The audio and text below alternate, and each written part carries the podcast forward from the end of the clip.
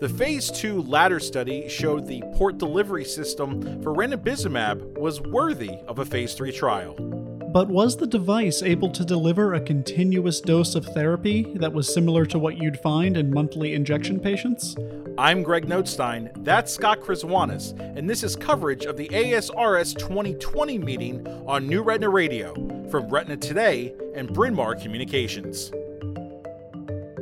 Dr. Dilsher Dhoot answers questions about the phase 2 LADDER study, which evaluated the PDS in patients with wet AMD. Dr. Dhoot reviews the pharmacokinetic data that researchers used to determine the rate of drug release and therapeutic benefit, and previews the Phase 3 trial. Stick here for the interview.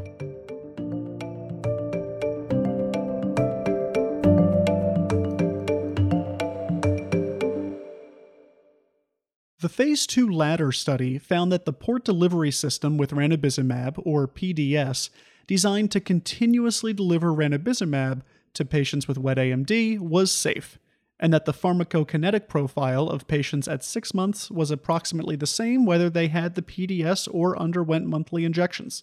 It also found that patients who had the PDS refilled had consistent serum levels, suggesting that the device's efficacy was not limited to single dose. That's a lot to digest. Yes, it is, and we've asked Dr. Dilsher Dhoot to break it down for us. Dr. Dhoot is a retina surgeon with California Retina Consultants in Santa Barbara. Dr. Dhoot, thank you for speaking with us today. Hey, Scott and Greg. Thanks for the invitation. It's truly a pleasure. So here's what we know. The Phase 2 LADDER study randomly assigned patients to one of 3 dosing groups with a PDS or 2 monthly ranibizumab injections. Patients were evaluated for pharmacokinetic details. Tell us why that's so important. So Scott, this is really important. The port delivery system is truly an innovative device. And as physicians, we're interested to know, is this device overdosing our patients, underdosing our patients, or is there consistent PK profile? And so the goal of this analysis was to look at that. And it was based on the serum PK profile. And it was appropriate to look at the serum PK profile because the implant release is really the rate limiting step. The implant was designed to release at 100 days of a half-life. And we know that the elimination of ranibizumab from the vitreous is 7 days and the serum is really 2 hours. And so you can think of it as a funnel. And so no matter how wide the funnel, really the implant is what is limiting the PK overall. What did the researchers find? So in this trial, they looked at the PK profile for the PDS device in the 3 doses you mentioned, and also for intravitreal ranibizumab. But there were predefined time points that were measured. Everyone's serum was collected at randomization. For the ranibizumab monthly arm, patients were also sampled at months 1, 3, 9, in the final study visit. In the PDS arms, there were more samples taken, at 1 hour following implant insertion, 1, 7, and 14 days, and every month thereafter, samples were collected. And then also 1 and 7 days after each refill. So a lot of data to look at. The gist of what was found was that, in the 100 milligram per milliliter PDS arm, there was consistent dose release of the ranibizumab, even up until 16 months, there was detectable ranibizumab in the serum. How did that compare with monthly ranibizumab injections?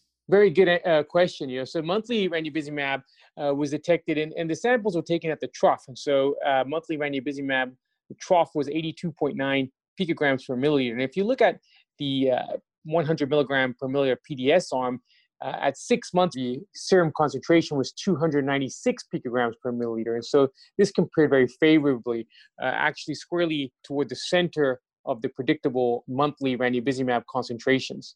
Did any single PDS arm show a better PK profile than the others? Actually, so there were 3 different PDS doses. There was a low dose 10 milligram, intermediate dose 40 milligram, and a high dose 100 milligram. And it was a dose-dependent response that we saw when we looked at the PK profiles. And so the 100 milligram dose had the highest levels of concentration of ranibizumab in the serum. And what happened after the PDS was refilled?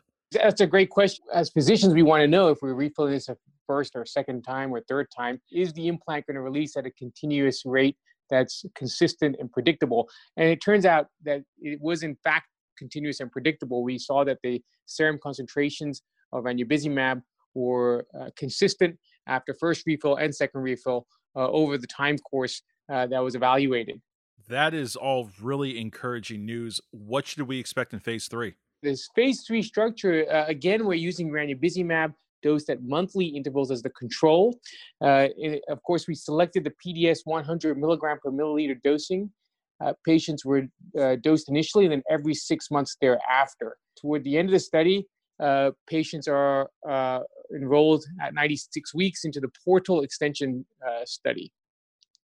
The primary endpoint is the change in best-corrected visual acuity score from baseline averaged over weeks 36 and 40. Dr. Dhoot, thank you for joining us.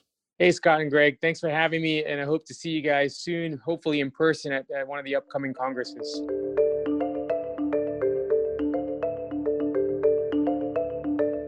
And that's it for this episode of New Retina Radio. If you haven't already, subscribe wherever you get your podcasts.